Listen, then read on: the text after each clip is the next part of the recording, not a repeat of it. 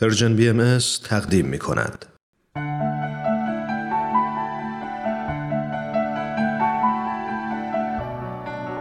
آیه های ملکوت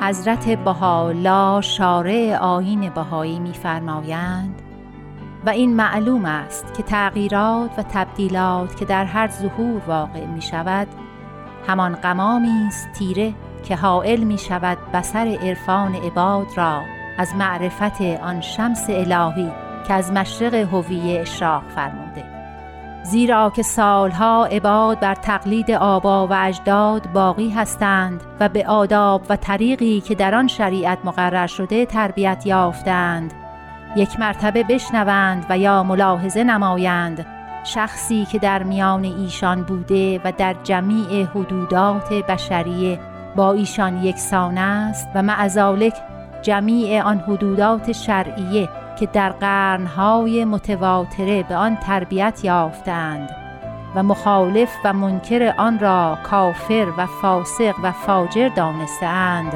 همه را از میان بردارد.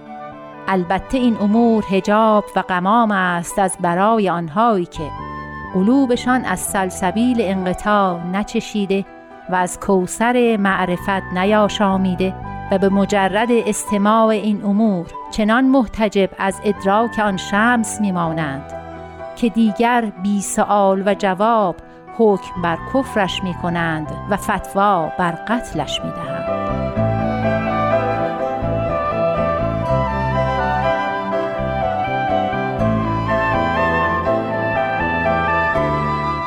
حضرت عبدالبها مبین آثار بهایی میفرمایند رؤسای ادیان امروز گمان می کنند که دین عبارت از تقلید آبا و اجداد است. لحاظا هر قومی تشبس به تقالید نموده آن را حق می دانند و این تقالید چون حقیقت نیست لحاظا مخالف با یکدیگر است. و از این سبب اختلاف و اداوت بین بشر حاصل شده. زیرا همچنین گمان می کنند که دین مخالف علم است و عقاید دینی را تفکر و تعمقی لازم نیست و تطبیق به عقل و علم جایز نه. زیرا عقل و علم مخالف دین است. لحاظا عقاید دینیه باید مجرد عبارت از صرف تلقین رؤسای روحانی باشد و آنچه آنان بگویند باید معتقد شد ولو مخالف علم و عقل است.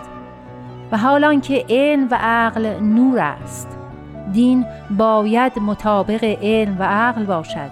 دین که مطابق عقل کلی نباشد جهل است. می‌گوییم علم و جهل. نور و ظلمت. اگر دین ضد علم باشد آن جهل است. پس باید دین مطابق عقل و علم باشد. و این اختلافی که بین بشر است جمیع منبعث از جهل است. اگر آنها دین را تطبیق به عقل الهی و علم بکنند همه پی به حقیقت برند. هیچ اختلافی نمی ماند جمیع متحد و متفق می شوند. در ادامه میفرمایند پس انسان باید از جمیع تصورات و تقالید آبا و اجداد آری و بری باشد. هر چیزی را به میزان علم و عقل باید موازنه کرد زیرا دین و عقل یکی است ابدا از هم جدا نمی شود لاکن شاید عقل ضعیف ادراک نتواند آن وقت قصور از دین نیست از نقصان عقل است.